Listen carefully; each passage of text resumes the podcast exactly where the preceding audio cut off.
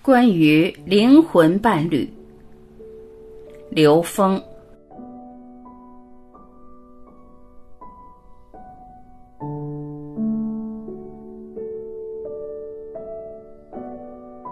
有人问刘峰老师：“您是否可以讲一下有关灵魂伴侣？”刘峰老师回答。其实我们现实中很多人把这个灵魂伴侣看成是什么呢？看成是一个共同成长的一种法缘和道缘，或者叫佛缘，或者叫内在成长的智慧的这种缘。什么是缘呢？我们前面讲过，缘是投影源里面的信息关联，这叫缘。在投影的像上的这个叫关系。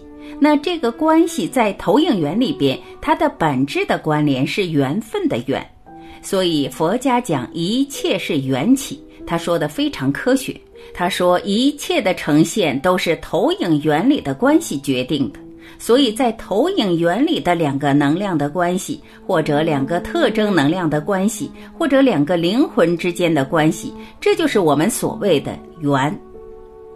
灵魂伴侣一定是跟内在成长相关，它这个缘不是一般的善缘和恶缘，也不仅仅是一般的亲缘，它是什么呢？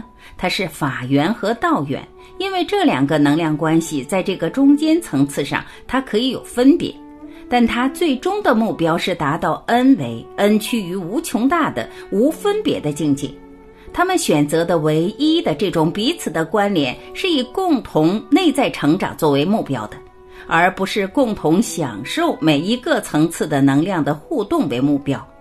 这个灵魂伴侣它有意义。一般人都以为这个伴侣嘛，一般都是在一起，在一起走路啊，生命连接在一起的。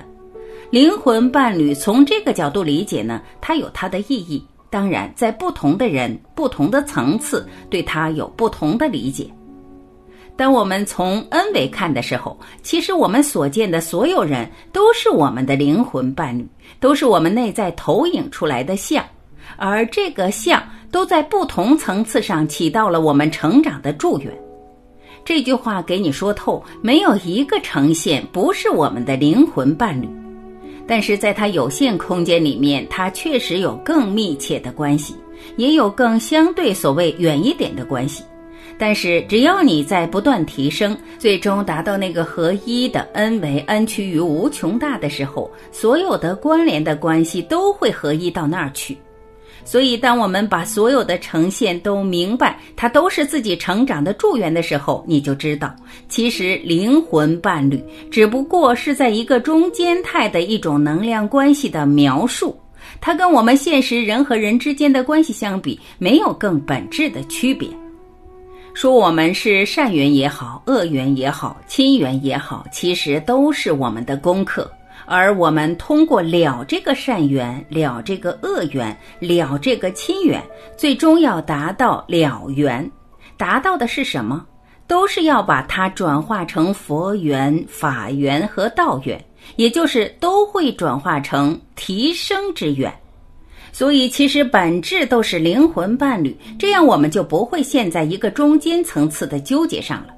这个人是灵魂伴侣，那个人不是灵魂伴侣，这就是分别。分别一定会带来我们的烦恼，只是这个烦恼在哪个层次上呈现而已，在什么时空点上呈现而已。所以，最终能达到那个无分别，才能看破一切。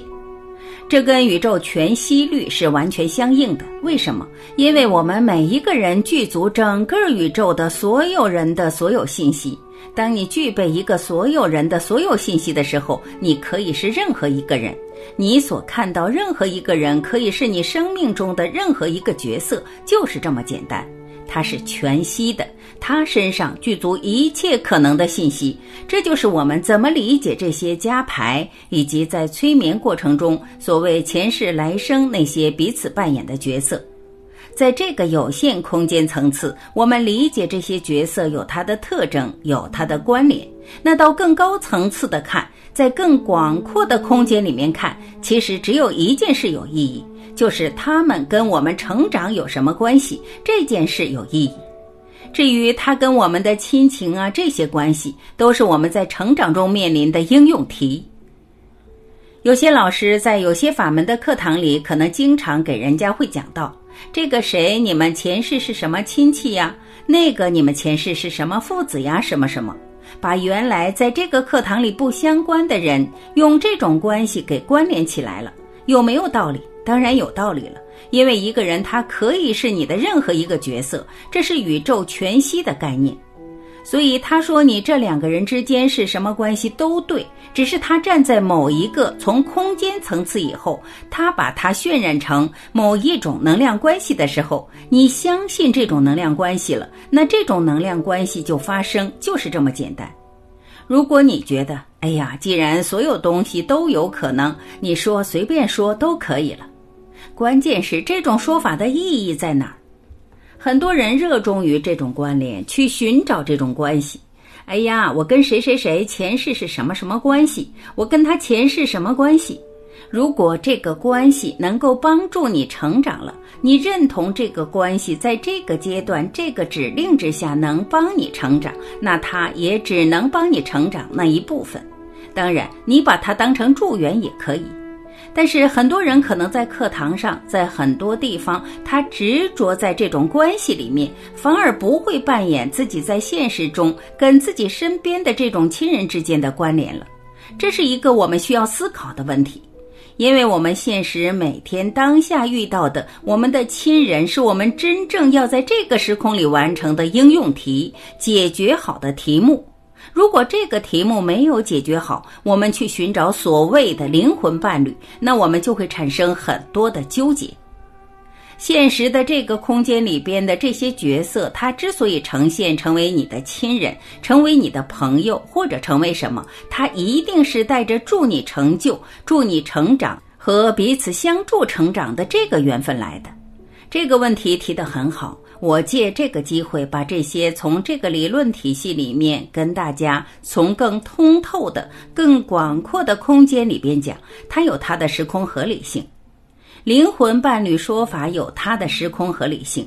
如果我们没有把它转化成佛缘、法缘、道缘的话，它就有它的时空局限性。其实就是这么简单。